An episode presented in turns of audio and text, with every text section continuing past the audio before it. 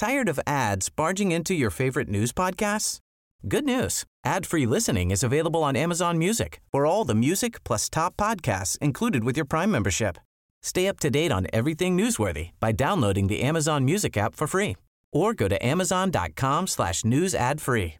That's amazon.com slash news ad free to catch up on the latest episodes without the ads. Hey, I'm Ryan Reynolds. At Mint Mobile, we like to do the opposite of what Big Wireless does. They charge you a lot, we charge you a little. So naturally, when they announced they'd be raising their prices due to inflation, we decided to deflate our prices due to not hating you. That's right. We're cutting the price of Mint Unlimited from $30 a month to just $15 a month. Give it a try at mintmobile.com slash switch. $45 upfront for three months plus taxes and fees. Promo for new customers for limited time. Unlimited more than 40 gigabytes per month. Slows. Full terms at mintmobile.com.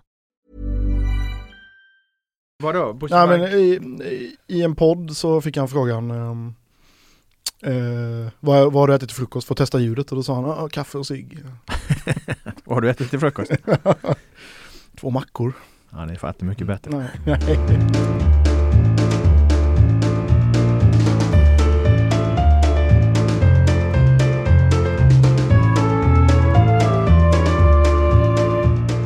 Hej välkomna till GPs fotbollspodd som ännu så länge saknar ett namn, men där vi diskuterar Göteborgsfotbollen i allmänhet och Göteborgsfotbollen i synnerhet. Så har det låtit de senaste åren i alla fall, men nytt från och med 2023 är att vi även lyfter in IF Elfsborg i våran fotbollsbevakning här i podden. GP papperstidning och på nätet har ju bevakat Borås ett par månader. Nu eh, lägger vi in dem även i podden.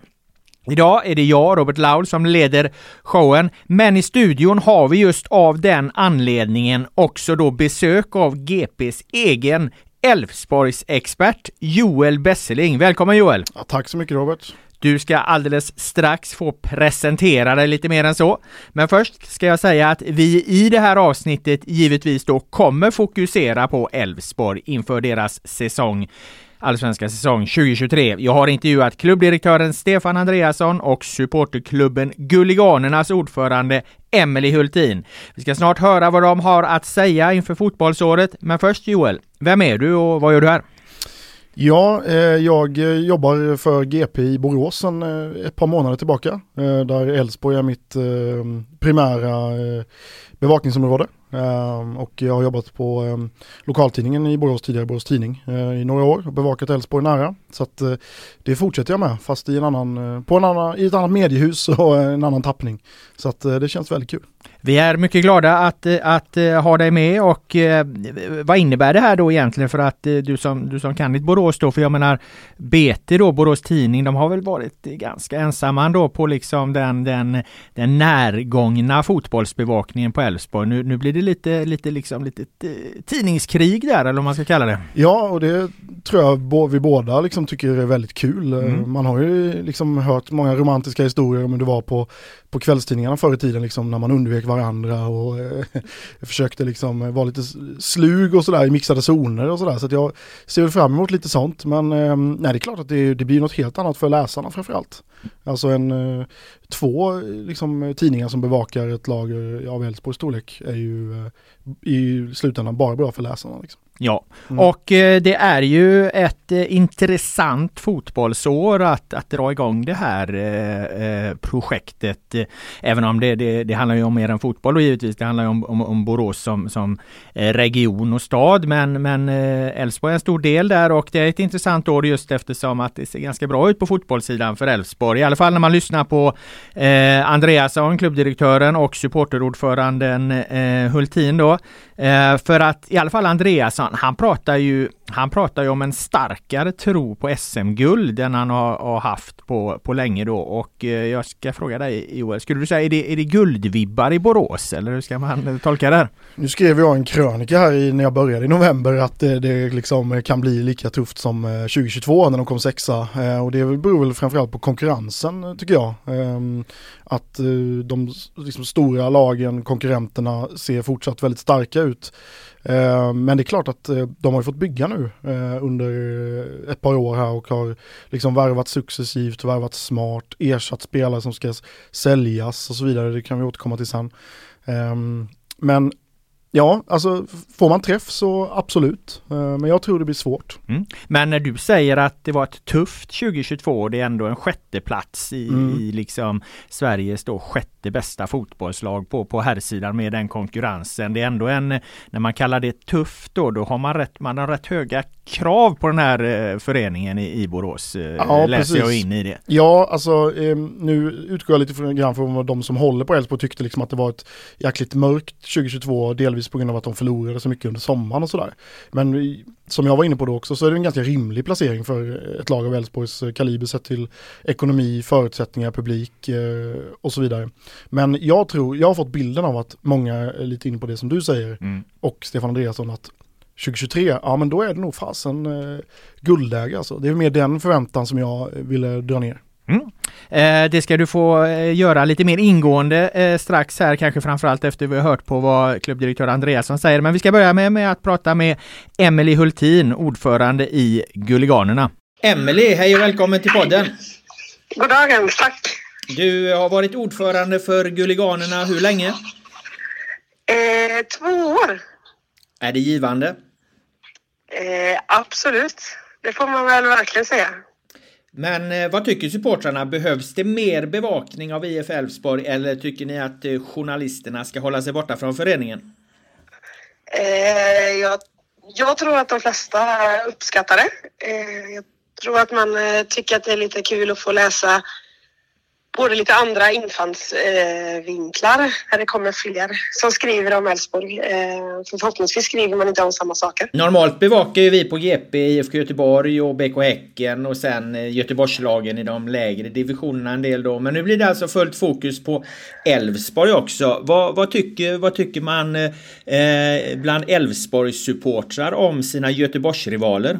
Eh, ja, inte så... Eh, Eh, om Blåvitt, eh, de tycker vi inte om. Häcken har vi inte så mycket att säga om. Eh, och Gais ÖIS behöver man inte ens nämna för dem. De är ju lite längre ner. Elfsborgs största rival är IFK Göteborg, är det korrekt? Det stämmer.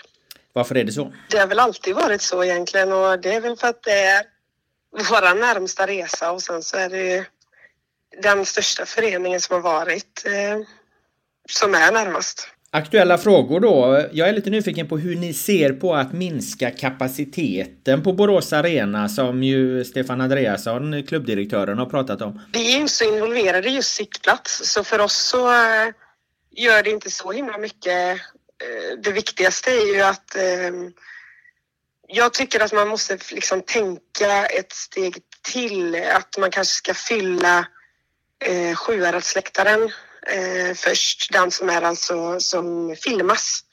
Eh, det är den som har varit väldigt mycket sponsorläktare och inte fått plats, eller fått plats har det fått verkligen, men det har inte varit med så mycket eh, privatpersoner på den sidan.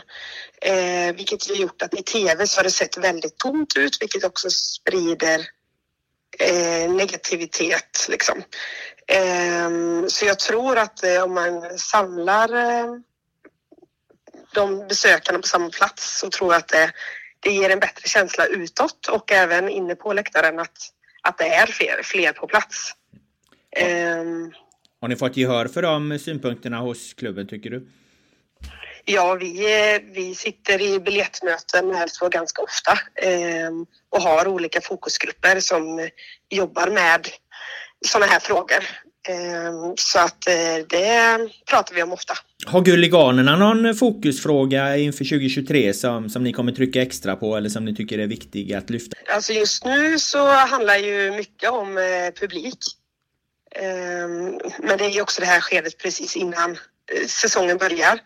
Men vi har redan nu sålt 750 seriebiljetter vilket är egentligen till privatpersoner vilket är våran ehm, topp någonsin eh, på Älvsborgsläktaren. Vi såg redan förra året så hade vi en ökning på 48 procent gentemot eh, 2019 på Älvsborgsläktaren på besökare. Eh, och det är någonting som vi vill öka ännu mer och det gör vi också genom att vara med och trycka på och sälja fler årskort. Eh, vi har ju ehm, Gula torget bakom Älvsborgsläktaren där vi har våra uppladdningar och så. Och det är ju vi som sköter arrangemanget kring det här och har spelningar och olika happenings. Ehm, så det handlar ju om att vi ska utveckla det också och, och göra att det blir ännu roligare att gå på IF Elfsborg. Och eh, om jag förstod det rätt där då så, så, så den här siffran du nämnde där, vad du sa 750, är det, är det, det är någon form av rekord då? Ja, precis. Eh, och vi är ju bara vid nyår Eh, så att eh, vi hoppas ju att vi ska nå tusen. Hur kommer det sig att det här går så bra just nu? Ja, men vi har ett uppåtsving. Ehm, vi märker det på medlemmar också. Vi har ökat, eh, om det var 310 medlemmar från förra året, har gått över eller vi har kommit upp i vår fjärde bästa genom tiderna på 31 år. Så vi känner att det är ändå ett drag kring Älvsborg, i alla fall på Älvsborgsläktaren. Och sen så behöver man göra mer kring just sittplatspubliken. Eh, för alla som är på Älvsborgsläktaren eh, vill gå på IF Älvsborg. Det brann 8000 bengaler eller andra pyrotekniska pjäser på svenska fotbollsläktare under 2022. Polisen och intresseorganisationen Svensk Elitfotboll är överens om att arbeta hårdare under 2023 för att minska den illegala pyrotekniken. Vad bidrar Gulliganerna med för att hjälpa till att upprätthålla svensk lag på Borås Arena och andra läktare? Eh, ingenting skulle jag säga. Vi eh, har, eh, det vi gör är att vi har stadig kontakt med våra supporterpoliser. Eh, de är också väldigt tydliga mot oss att vi är inga poliser och att vi ska inte eh, lägga oss ner i deras arbete utan det är deras arbete. Eh, så, så jobbar vi. Tycker du att det är bra? Ja, vi är inga poliser och det Eh, vi är, eh, vi är ideella personer som också går på fotboll och inte har betalt. Eh, så jag förstår inte riktigt varför vi skulle eller vad vi skulle kunna göra. Man kan ju bidra med, vad ska man säga, normbildande beteende och åsikter och, och så här. Alltså man behöver inte liksom arbeta polisiärt utan mer mer hur man uttalar sig och så. Vad tänker du kring det? Ja, det är ju någonting som våra medlemmar får ta ställning till. Eh, och det är ingenting som vi har riktigt gjort så att eh, inte via någon motion eller så utan det vi har sagt tidigare är bara att vi är för eh, legal pyroteknik. Vilka sportsliga förväntningar har du på Elfsborg i år? Eh, har ni förtroende för Jimmy Tillin, managern, och är du nöjd med truppen? Jag tycker att det är en spännande trupp. Eh, jag hoppas och tror alltid eh, på Elfsborg. Eh, man är ju lite enögd va? Eh, men, och Jimmy har jag fortsatt förtroende för. Speciellt när man... Jag pratar en hel del med spelarna och när man hör dem och de verkligen har sitt förtroende för Jimmy då förstår inte jag varför jag inte skulle ha det. Och eh, truppen, är det något du tycker eh, han Thelin då och eh, ja, det är väl klubbdirektören är väl involverade värvningar så också behöver titta särskilt på för att göra Elfsborg ännu starkare? Just nu så är vi ju väldigt många spelare i vår trupp. Så att just nu handlar det väl kanske också lite om att banta truppen, mm. tror jag. Snarare så att de spelarna som också är i truppen får spela. Till sist då, Emily, har du någon koll på vad Fredrik eh, Bella Berglund gör idag? Eh, han har väl en paddelhall. Mm, hur går det för han? Det går säkert bra. Är paddel en fluga som är på väg att dö nu då och det riskerar att gå dåligt för Bellas eh, paddelsatsning? Ja, men han har också, han äger väl massa fastigheter och sånt också tror jag, så att han klarar sig nog. Okej. Okay. Eh, stort tack för att du var med i podden. Ja, tack själv. Ha det så bra. Det är bra. Hej. hej, hej. Ja, det var Emily Hultin, det är ordförande i Gulliganerna. Vi ska strax gå in på de, de eh, kanske lite tyngre resonemangen som hon förde där, men vi måste ju börja med Fredrik Bella Berglund. Vad har du på honom och hans eh, paddelsatsning, Joel? Ja, hon har ju rätt bra koll här, Emily Hultin, måste jag säga. Det, ja. det stämmer ju. Han, eh, han äger ju en paddelhall tillsammans med eh, tidigare forwardskollegan i Elfsborg, Lasse Nilsson. Sedan ett par år tillbaka eh, och eh, den ligger ju centralt i stan. Eh, jag pratade faktiskt med eh, Fredrik här eh, innan vi spelade in och han sa väl att... Ja, du har helt aktuella uppgifter alltså? Ja, helt Underbart. aktuella uppgifter. Jag var lite orolig, du satte mig på pottkanten här med, med Bella Berglund så jag var lite orolig för att jag inte skulle ha någonting aktuellt. Bella Berglund måste man alltid ha koll på, det, det kan vi slå fast redan nu. I Ja, alla fall om man gör en podd om Elfsborg. Ja, eller om man bevakar eh, Boråsfotbollen. Ehm, han, eh, han sa väl att det är ingen dans på rosor just nu. Eh, så uttryckte han sig om, eh, om eh, paddelbusinessen. Eh, det är ju tufft för dem såklart. Vi skriver ju nästan varje vecka om nedlagda paddelhallar. Ehm, men eh, han sa att eh, de får det att gå runt och sen äger han ju som Emily sa fastigheter sedan eh, ja, 2009-2010. Har ett litet bestånd i, i Borås och det tänker han eh, fortsätta med säger han. Han har inga planer på att gå in i någon, någon annan bransch eller sektor eh, just nu. Men det var väldigt trevligt att prata med honom igen. Alltså det jag minns starkast från Fredrik Bella Berglund, alltså det är ju, alltså det finns ju många roliga minnen, men alltså det är ju den här otroliga sågningen från 2015 när han eh, tog heder och ära av dåvarande u förbundskaptenen Håkan Eriksson. Eh, han skrev på Insta Instagram då och bland annat kallade Eriksson för en sop Europa för att han inte hade tagit ut eh, Viktor Claesson i U21-truppen. eh, Sen när Expressen då, tidningen Expressen ringde upp Bella och, och, och han skulle vara lite ångerfull och kanske använt lite starka ord och då svarade han ju så här, Bella då, ja det var kanske lite fel att använda sopa. Det hade varit bättre och mer sofistikerat att skriva oduglig istället. alltså det- är också ett sätt att backa. Det ringar in honom som person eh, väldigt mycket. Han, är, han har alltid haft lätt att säga vad han tycker och inte varit så ängslig och rädd för eh, stå för eh, sina åsikter. Nej, och det otroliga med den här sågningen är ju att båda får ju någonstans rätt. För jag menar, Sverige vinner ju det här U21-EMet utan då Viktor Claesson i, i truppen. Men sen när man tittar nu nästan tio år senare, vilka av de här U21-spelarna egentligen som var med då är det som har, har lyckats bäst. Då är ju Viktor Claesson då med bland de, vad ska vi säga, fem mest framgångsrika liksom. Jag menar, det var Victor Nilsson Lindelöf var ju med i den här truppen, men han är ju 94. Men Ja. Lud- Ludde Augustinsson är ju med, han har ju fått en bra landslagskarriär och så. här. Men någonstans sen, sen kommer ju Viktor Claesson någonstans där liksom. Så Ja. att, så att Be- Be- Bella hade ju rätt, fast ändå hade ju Eriksson också rätt eftersom de vann ju för fan guld, så vad ska man med göra? Ja, nej, så här i efterhand så eh, ter den sig inte så märklig den sågningen faktiskt, trots att de, eh, att de vann eh, guld ju. Precis så. Har du någon eh, bättre, någon anekdot som slår detta eh, eh, att ta i bakfickan på Bella eller ska vi gå vidare? Nej, men jag minns bara någon gång när han var eh, petad när han var hemma på lån eh, av dåvarande tränare Magnus Haglund eh, och så hoppade han in och gjorde mål och så stod han i mixade zonen och sa att eh, ja, nu står jag här och har rätt igen. Ja, det var ju lite som, eh, lite som Håkan Eriksson-sågningen där då. Det kan jag också stoltsera med att han, han fick eh, halvt rätt i alla fall.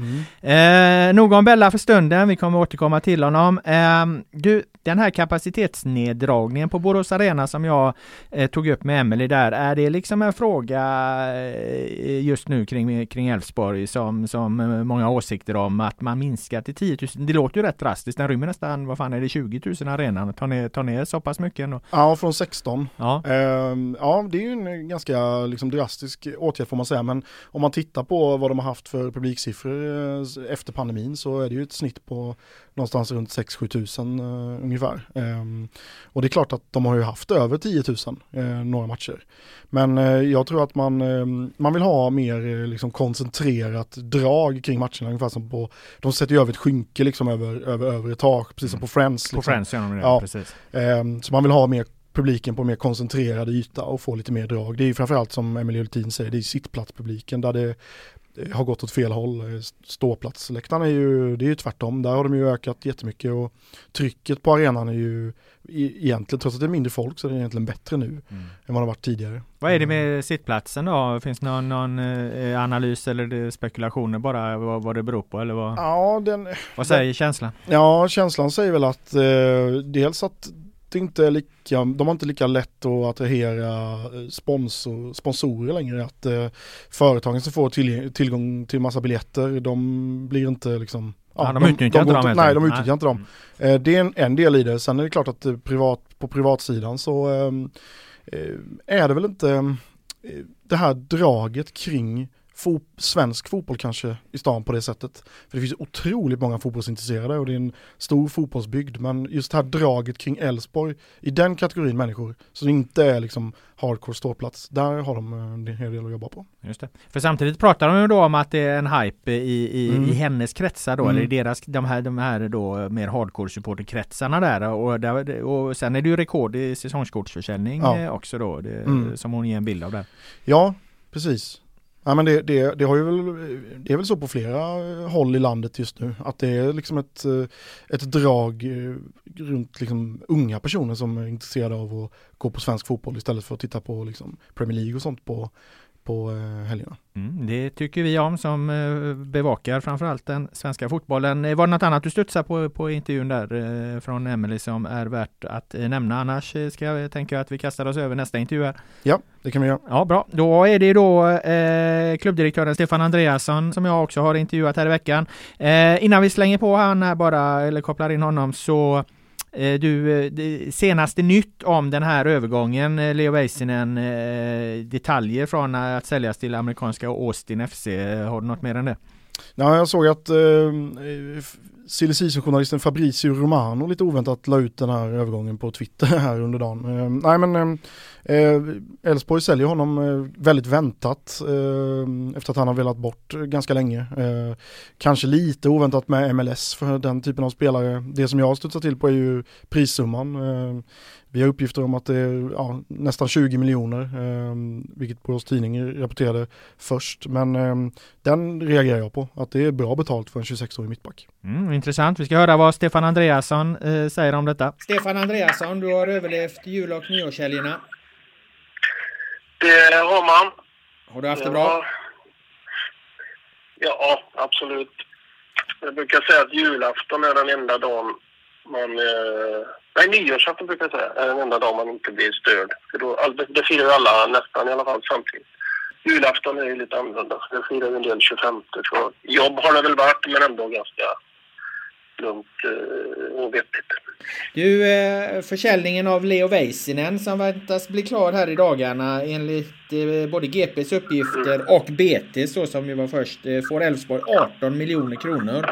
Hur, hur ser du på det här? Är det en bra affär för Elfsborg?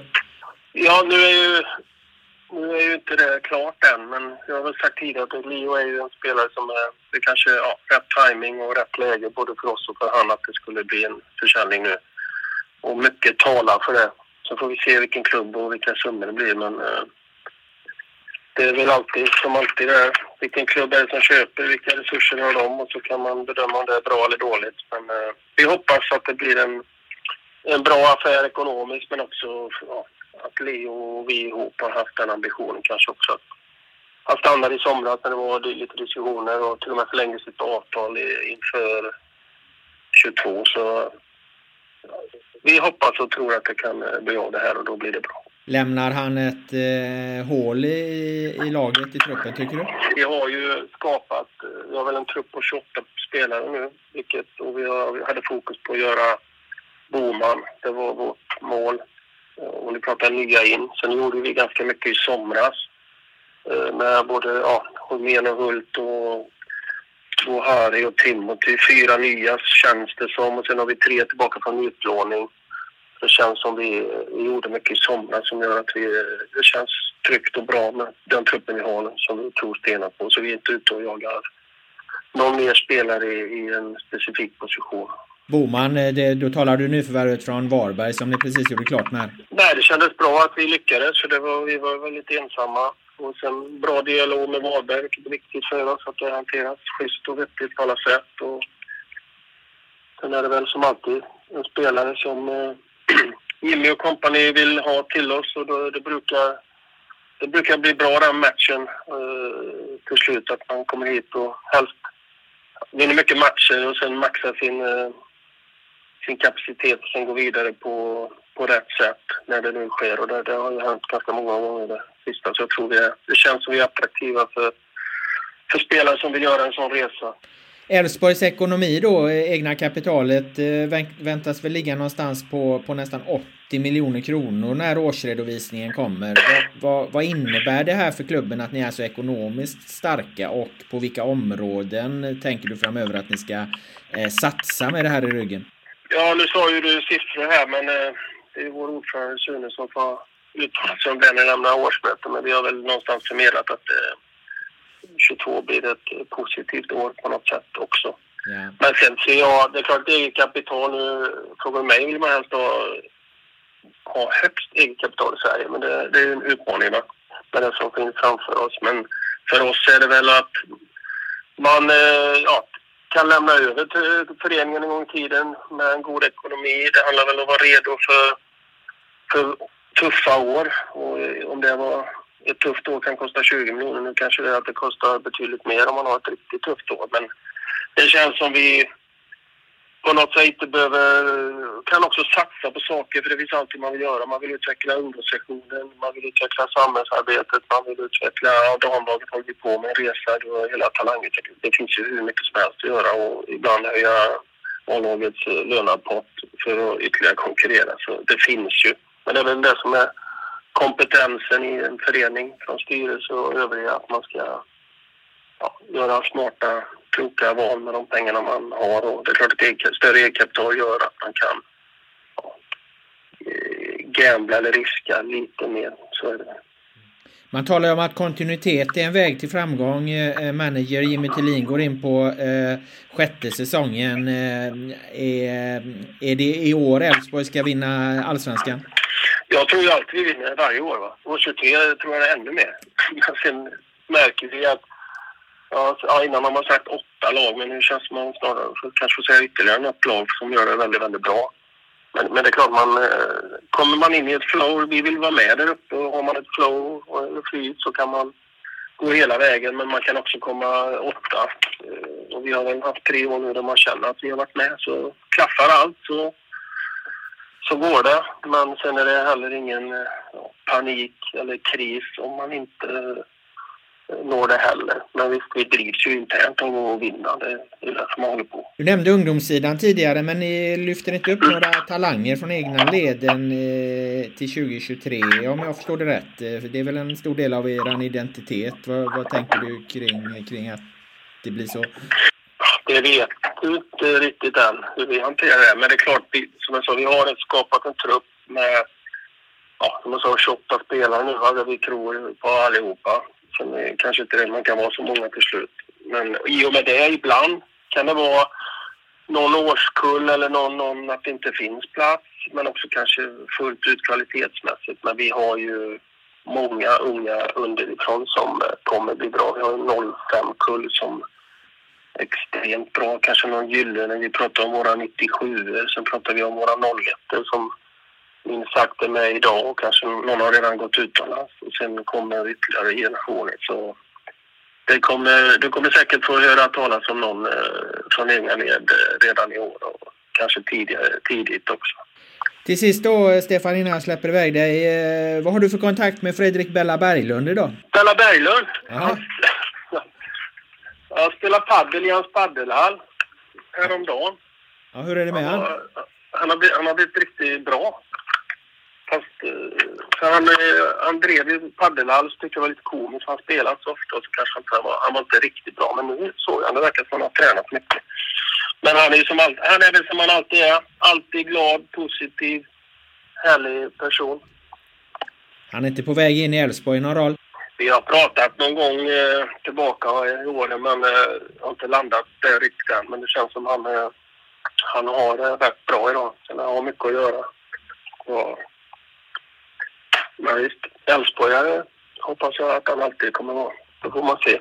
Du får hälsa honom så gott och så får du ha en god fortsättning. Mm. Detsamma Robert. Tack så mycket. Hej, hej, hej. Ja, det var herr klubbdirektör det och eh, Fredrik Berla Berglund han har blivit liksom stark på, på paddelbanan då även om nu paddelbranschen går i fel riktning. Jag har aldrig sett honom spela men... Eh, du ifrågasätter Andreassons uppgifter eller? Bella Berglund själv ifrågasätter Andreassons uppgifter ja, okay. kan jag meddela. Jag är helt okej okay, sa han. Lasse Nilsson är mycket bättre. Ja, har han blivit ödmjuk på äldre dag då Bella alltså? Ja, otroligt.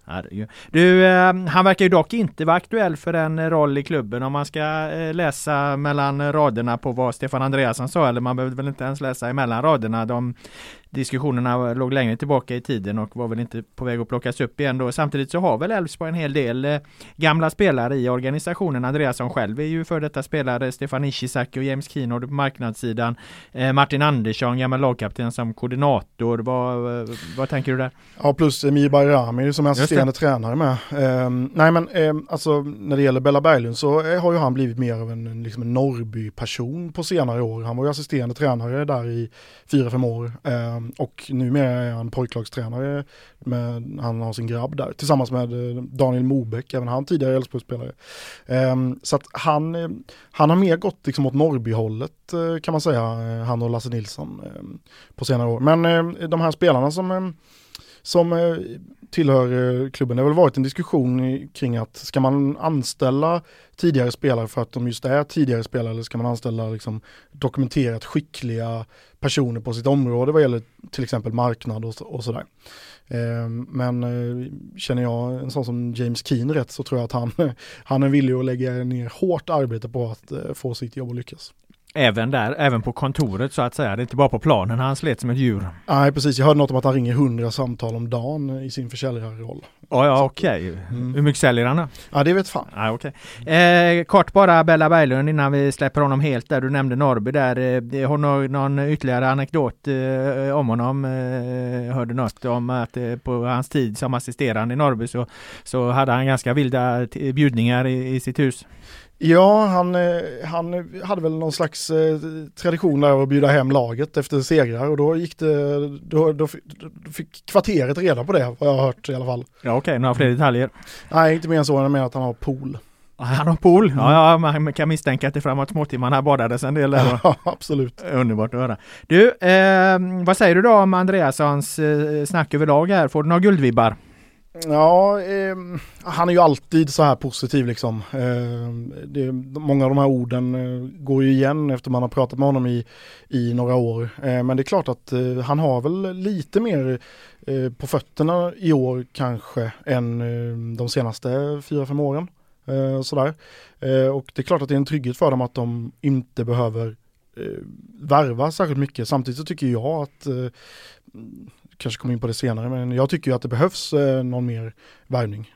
Nej men det kan vi ta nu. Mm. Vad, vad, tänker du då om du hade haft då nästan 100 miljoner eget kapital, alltså som de nu kommer upp i när de har sålt eh, Väisänen.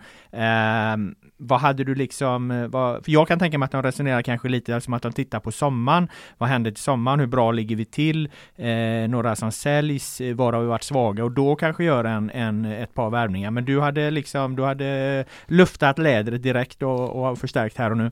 Ja, alltså jag, jag, tycker ju någonstans att en central mittfältare skulle behövas eh, i det här laget. Du har två, två givna centrala mittfältare i Michael Beidou och André Römer. Sen har du en tredje där som man inte riktigt kan se på förhand den, en tydlig given spelare. Du har Noah Söderberg, egen produkt, som konkurrerar med Emmanuel Boateng kan man säga. Och ingen av dem tycker jag håller för en sån viktig position i ett lag som eh, jagar guld. Och eh, det hade väl varit lite prat om Marcus Rudén, att han skulle vara liksom en given hemvändare och så. Samtidigt går han bra i Serie B, kanske vill spela mer i Serie A, men det skulle vara till sommaren i så fall. Mm. Eh, och jag förstår så inte han aktuell just nu, men eh, eh, utöver central mittfältare så tycker jag inte att det behövs eh, någonting. Det kan ju vara en parallell att dra till, eh, eh, apropå det jag var inne lite på där, om man tittar på Häcken exempelvis som ju låg väldigt bra till mm. eh, under sommaren visade det sig, de hade gått starkt där. Då gjorde de egentligen två väldigt eh, tunga ekonomiska satsningar. Dels plockade de hem då Simon Gustafsson. Eh, det kanske de hade gjort i alla fall, jag vet inte, men det, det var ju inte negativt att de även liksom Eh, dels kunde sälja in för att locka hem honom. Eh, för han hade ju erbjudanden eh, från andra klubbar, större klubbar, de kunde locka med, med en guldstrid. För dem själva var det någonstans befogat, befogat att ta den här ekonomiska risken. Vi, vi, vi, vi har liksom ett, ett guld inom räckhåll, vi kan göra den här satsningen. Samtidigt som man, de ju då också förlängde med Alexander Jeremejeff som hade klausul, de köpte loss honom från den klausulen och så. Så de gjorde ju tunga ekonomiska satsningar på sommaren när de såg var de låg liksom. Eh, Rodén skulle ju kunna vara en sån, mm. ligger Elfsborg bra till så är det skulle det då i, i Andreassons drömvärld i alla fall kanske kunna vara en potentiell guldvärvning och verkligen gå stenhårt på Rodén i sommar. Ja, ja men verkligen. Och då, då har du ju liksom Rodén, Hult, Holmén, Larsson, liksom en, en stomme av, av profilerade hemvändare som eh, kombination med, med unga talanger. Men och, och, samtidigt så är det svårt att bedöma hur Elfsborg tänker på en, en transfermarknad för de har liksom de senaste åren hittat helt nya marknader som gör att det är omöjligt att förutspå vissa värvningar som de har gjort eh, eh de senaste åren. Så att eh, Rodén är väl egentligen det enda konkreta namnet sådär som flyger upp hos många. Mm. Eh, det är intressant det han säger, jag vet inte om du hörde det, han sa det lite snabbt där Andreasson, eh, slog mig egentligen mest nu när jag lyssnade, att, att eh, de, den här, det ökade egna kapitalet kan också leda till ett, ett, ett höjt lönetak, tror mm. han uttryckte det inom, om, inom A-laget. Där. Det är känt sedan tidigare, eller vad, vad tänker du kring när han säger det? Att de alltså de, de då kan ta in fler spelare på högre löner helt enkelt. Och ja. Då, då hamnar de ju på andra hyllor så att säga. Ja, precis. Sen tror jag också han syftar lite på eh, även inflationen eh, i, i samhället eh, som som liksom ökar hela tiden. Att det blir liksom högre kostnader och sådär. Men det är klart att eh, de bästa spelarna i Elfsborg har ganska bra betalt eh, ur en allsvensk, eh, alltså klart över snittet. Vissa spelare då i en allsvensk kontext. Eh, men eh, ja, den, den frågan är alltid aktuell att eh, andra, alltså spelare och agenter tittar på vad, vad har den här klubben för omsättning mm. och kan begära löner ut efter det. Mm. En klar fördel skulle jag säga det är ju att de har hela truppen på plats så himla tidigt. Alltså det är ju en dröm för en tränare och, och eller liksom inte som det kanske varit i ett närliggande exempel i IFK Göteborg senare, senare år att liksom det har ramlat in spelare eh, fan fram till mars mm. liksom. Mm. Alltså att, att ha 28 man pratar Andreasson om, mm. om här att till och med att de, de ska skala bort ett par men de har, kan börja liksom jobba fokuserat direkt liksom. Det, det, är en jävla styrka. Ja, framförallt när man gör en sån stor försäljning som Leo Väisänen och känner, alla runt Elfsborg känner, ja, ja, det är självklart, han ska gå. Vi har eh, Sebastian Holmén och Gustav Lagerbielke nästa säsong, troligen då som på pappret är ju ett av, eh, borde vara ett av allsvenskans absolut bästa mittbackspar. Mm. Eh, apropå det jag nämnde där då att, att eh, tränare då, eller manager Jimmy Tillin, han, han har allting på plats här och, och, och som du nämner, eh, mitt, mittbacksparet finns det redan. Eh, han måste ju vara den tränare som, som har suttit längst på, på han, det är hans sjätte år går han mm. in på. Mm. Rätta mig om jag har fel. Nej men det är sjätte året och vad jag vet så är det ingen som har suttit så länge. Det var några som kom in 19, eh, han kom in inför säsongen 18 och så. Um, och det är klart att um, den kontinuiteten som han har fått uh, och som har skapats runt klubben, det har bytts väldigt mycket assisterande tränare genom åren men han har ju varit någon slags konstant tillsammans med Stefan Andreasson på klubbchefspositionen. Um, och jag tror, att, jag tror att han är ganska attraktiv för andra klubbar klubbar, framförallt eh, kanske skandinaviska klubbar och sådär. Men jag tror att han, eh, han, han, är en, han är en klubbbyggare får man säga. Liksom, han har bytt ut eh, förändrat, eh, han gjorde sig av med massa spelare i början av sin tid i Elfsborg för att sätta sin prägel på laget, för han har ju väldigt mycket makt. Alltså det är han som, så länge det finns ekonomiska förutsättningar så är det han som bestämmer eh, vilken trupp han har tillgång Det lägger sig inte Stefan Andreasson i. Han förhandlar bara med Eh, klubbar och spelare. Men han bestämmer liksom inte vilka de ska varva. Så han har ju fått sätta sin prägel på det här och det tror jag han trivs väldigt bra med. Och sen ska man inte underskatta heller, eh, alltså tränarlivet idag. Du får ju liksom riva upp familj och flytta iväg och, och, och allt det här. Det är en väldigt speciell bransch. Jag tror att han eh, sätter väldigt stort värde i att kunna bo liksom eh, i Jönköpingstrakten där han har släkt och vänner och familj och sådär samtidigt som att han får utöva liksom ett drömjobb i, eh, några mil västerut. Så han brinner fortfarande? Även om man inte ser Thelin brinna så ofta. Nej, nej, det gör man ju inte. Eh, jag tror definitivt att han, eh, att han brinner och det visade väl om inte annat eh, hösten här när de tog sig ur den kris som det definitivt var i augusti-september. Mm. Eh, du talar ju lite om de org organisatoriska strukturen där, mm. där du där nämner Thelins makt och så. Och det, det, att han får mycket makt beror ju på att de är ju liksom någonstans förhållandevis få ändå.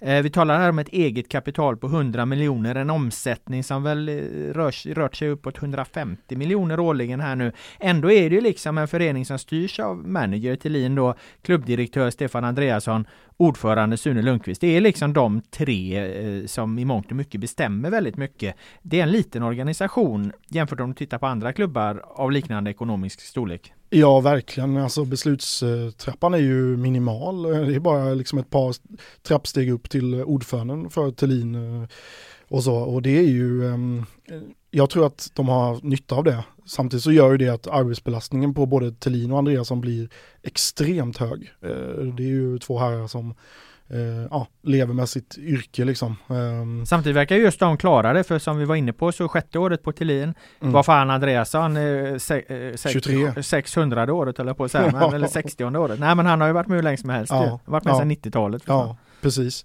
Nej men det, det, och jag tror att de drar väldigt stor fördel av att det är så få inblandade. Vi har ju sett i andra klubbar när det liksom kan eh, där Många har, kockar. Ja, det har kockat, det har skurit sig liksom eh, mellan sportchef och klubbdirektör och vd och allt möjligt. Eh, jag menar bara Malmö FF har ju, jag tror det är ju fyra, liksom, fyra chefer över eh, tränare Rydström där kan man ju säga, inklusive ordföranden då.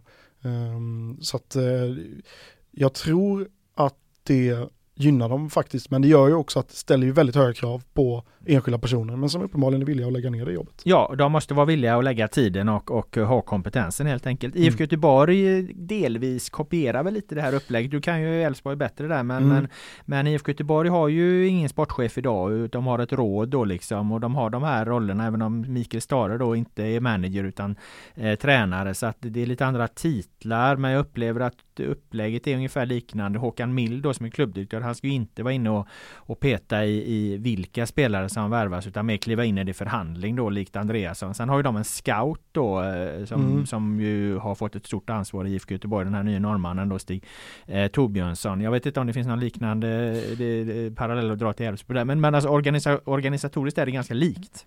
Ja, eh, det är det. Eh, förutom då det här sportrådet då som Blåvitt har. Annars är det ju likt eh, numera efter att eh, Pontus Farnerud och tidigare Kenneth Andersson liksom mm. inte är kvar längre eh, i Blåvitt. Men ehm, eh, det finns liksom en liten eh, grupp liksom bland tränarna i Elfsborg där man har liksom eh, scouting eh, eh, med ett utbyggt nätverk då med eh, personer som man har liksom kommit i kontakt med, både Stefan Andreasson och Jimmy Tillin har kommit i kontakt med. Så man förlitar sig väldigt mycket på eh, de kontakterna. Mm. Mm, så. Men eh, ja. Vad är din erfarenhet då? För IFK Göteborg har inte kört utan sportchef så länge. Skulle du säga att det är, det är ett bra organisationsform det här och, och att, att, att, att, inte ha en sportchef? Man tittar ju liksom på de här starka sportcheferna. De, de känns ju ofta väldigt framgångsrika och liksom fundamentala för klubben. Vad fan skulle Djurgården varit utan Superbosse exempelvis? Du har Jesper Jansson i Hammarby, du har Du hade Björn Westström länge i AIK, du hade Daniel Andersson, supersportchef i Malmö. Nu är de flera sportchefer där. Men men men eh, ja, vad, vad är din Eh, vad är erfarenheten av Elfsborg?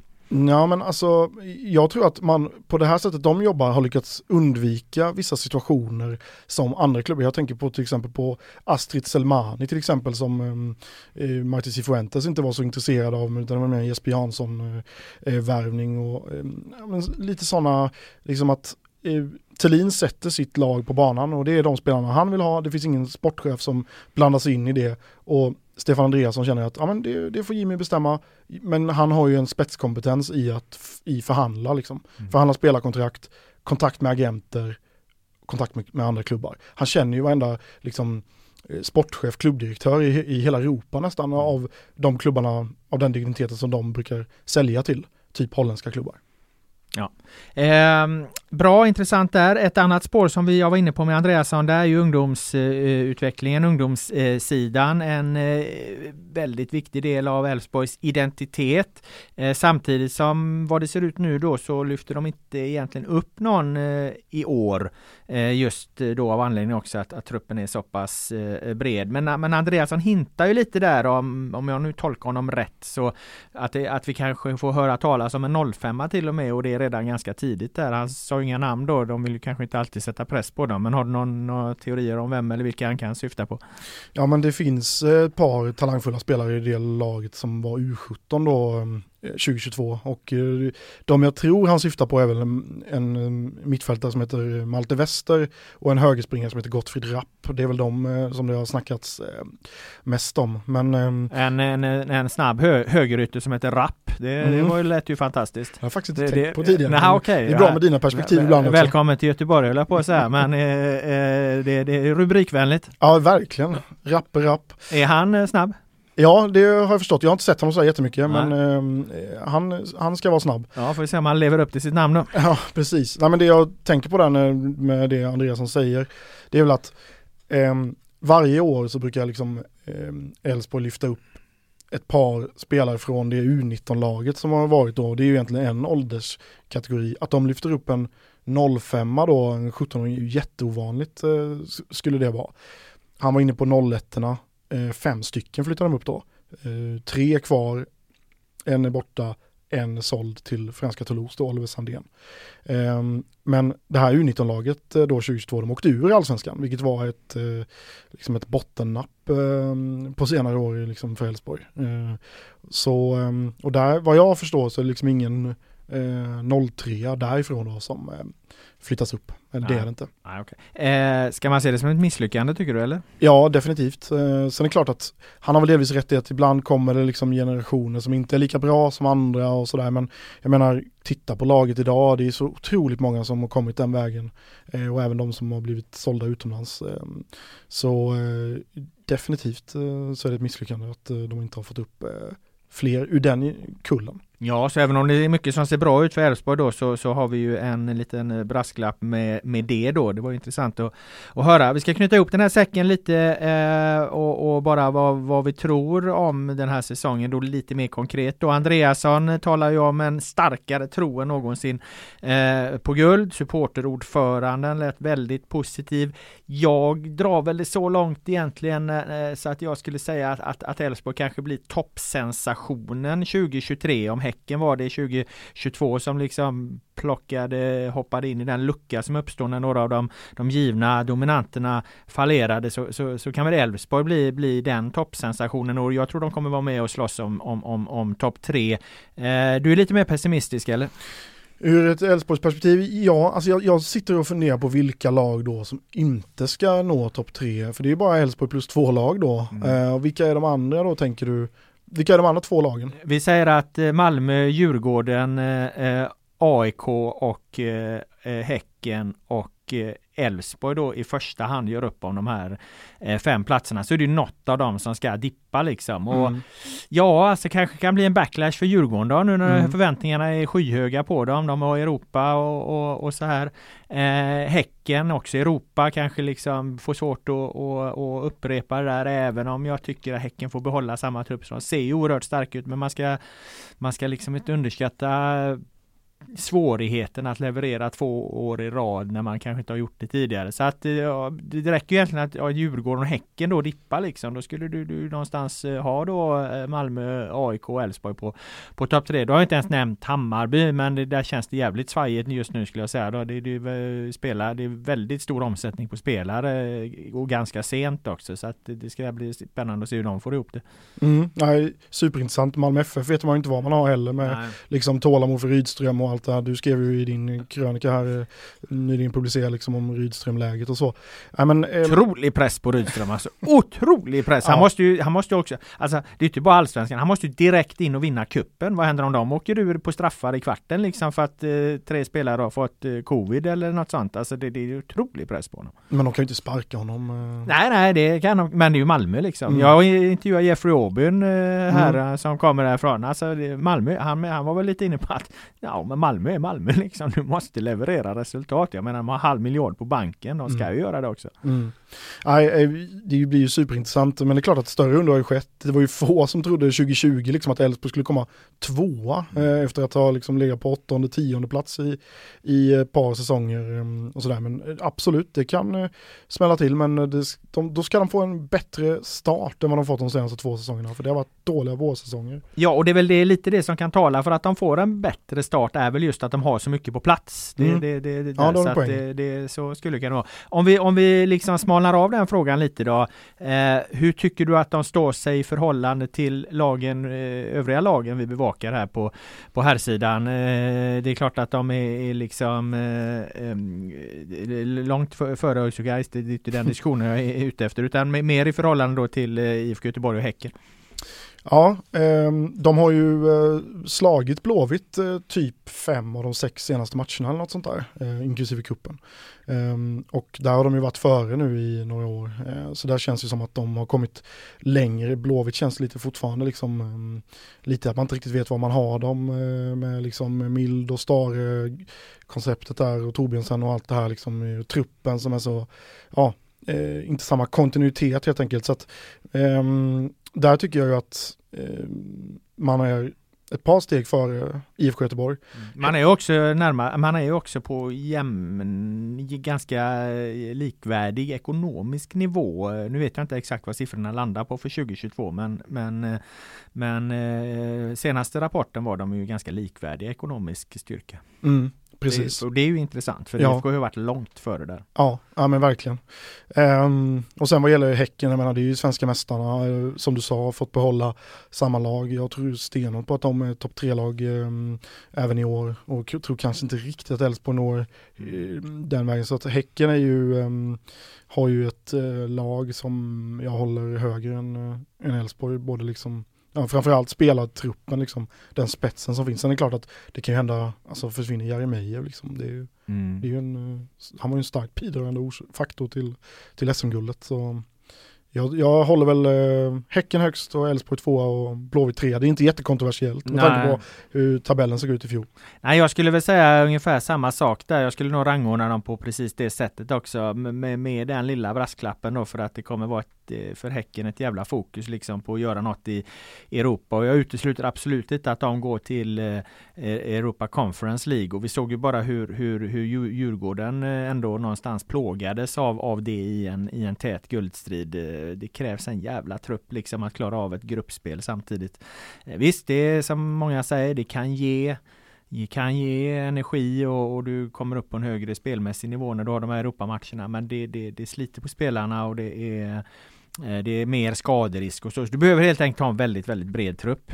Får jag fråga vad du tror? Eh, Elfsborg är inte med i eh, Svenska Kuppen i år, i gruppspelet på våren. Hur mm. mycket tror du det kan påverka positivt eller negativt? Ja, det vet jag fan om det. Jag tror att den här kuppen är rätt bra liksom för att komma upp i, i, i nivå. Sen är det klart att alltså, hitta matchtempo. Allt är ju väldigt svårt att, att hitta matchtempo utan riktiga tävlingsmatcher. Det är ju en nöt att knäcka. Så att ja, där får väl Thelin då använda all sin erfarenhet han har här. Det blir ju en ledare ledarfråga någonstans, alltså en, en förenings, en klubbledningsfråga, ytterst en, en tränarfråga. Kan de hitta det här via träningsläger, internationellt motstånd, eh, den typen av, av då, men det är ju svårt liksom för att kuppen har ju varit väldigt bra. För det, det skickar ju upp spelarna i, i så nära eh, optimal match, eh, matchtempo som möjligt tidigt på säsongen. Så att om vi säger att den, den breda truppen var en, var en, eh, en fördel för Elfsborg så tror jag nog ändå att det är en, en nackdel i, i, i början av säsongen och ur ett, eh, ur ett perspektiv att eh, om man säger att det blir fler tävlingsmatcher, man kommer vara sliten och så, det, det tror jag inte riktigt är, är så negativt längre utan det, de, det, det går att förbereda sig och, och, planera inför. Men, men, eh, men eh, det, det är väl det som talar emot en bra start då, att de kommer vara lite efter de andra lagen här kanske. Om inte Thelin och kompani klarar och, och parerar där. Det de har gjort som en konkret åtgärd till skillnad från tidigare år är att de åker på två träningsläger de åker på, till Portugal eh, första februari, ett läge som jag också åker och bevakar. Mm. Eh, och sen åker de även i mars då till Portugal igen, en vecka. Motstånd där är oklart men mm. eh, lär bli något internationellt motstånd tänker jag. Ja, där tänker man ju då att, att ska de någonstans där så bör de ju möta ett, ett, ett, ett, ett gäng lag, eh, i alla fall ett par. Av en riktigt bra kaliber. Mm. Så att de verkligen, verkligen får, får mäta sig med. Men som sagt det är svårt att skapa det där i träningsmatcher. Mm. Det är fan, de kan möta Barcelona liksom. Det, det blir ändå träningsmatch. Mm. Men eh, kul att du bevakar eh, lägret, eller Mm. lägrena. Vi Ja. får väl se. Ja. I alla fall det första. Mm. Eh, det kan jag ju nämna att det kommer vi göra med våra övriga lag här också, även om vi inte pratar så mycket om dem nu idag i, i IFK Göteborg och Häcken framförallt. Så är det klart att vi kommer följa på deras träningsläger i Spanien här fram i månadsskiftet januari-februari in i februari.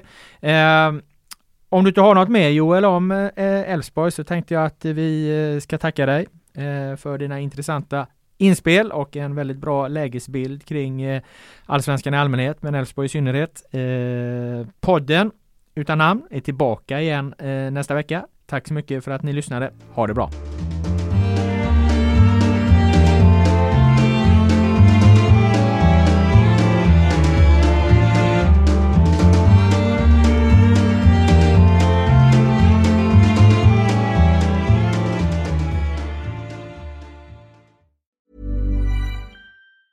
Tired of ads barging into your favorite news podcasts?